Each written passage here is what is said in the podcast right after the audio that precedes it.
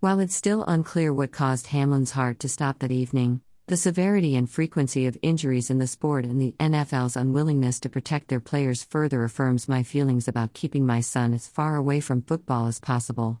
Though he is still a baby, I already spend time thinking about which schools my son will attend, which hobbies he'll choose, and how he'll navigate this world as a black man.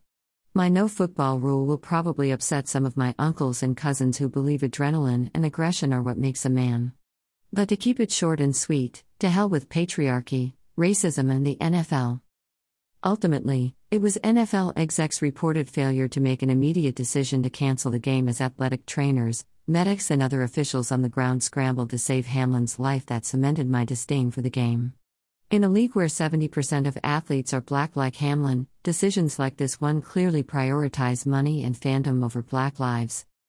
In comparison, players make an average salary of around $2 million and often come from much humbler circumstances. And while $2 million sounds like a lot, please consider the physical abuse their bodies endure during their careers. It all takes a toll.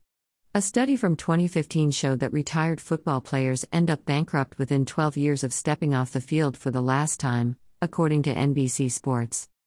I get that people who play do so voluntarily and often happily. But it's not lost on me that wealth is being built on the physical labor of black athletes who are not properly compensated or protected, as Professor Tracy Canada astutely points out in her story for Scientific American. The NFL is just another traditional American business model that exploits and then disregards black bodies. Players such as Colin Kaepernick have historically and aggressively discouraged from speaking out against the perils of black life in the United States, let alone their experiences in the NFL.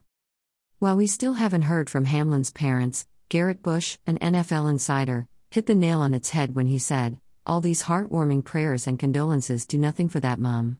Parents of black children work overtime to protect them from the cruelty of race in the United States. It's devastating to see your child work hard to live out their dream and still be haunted by what you've tried to protect them from all along. This content was originally published here.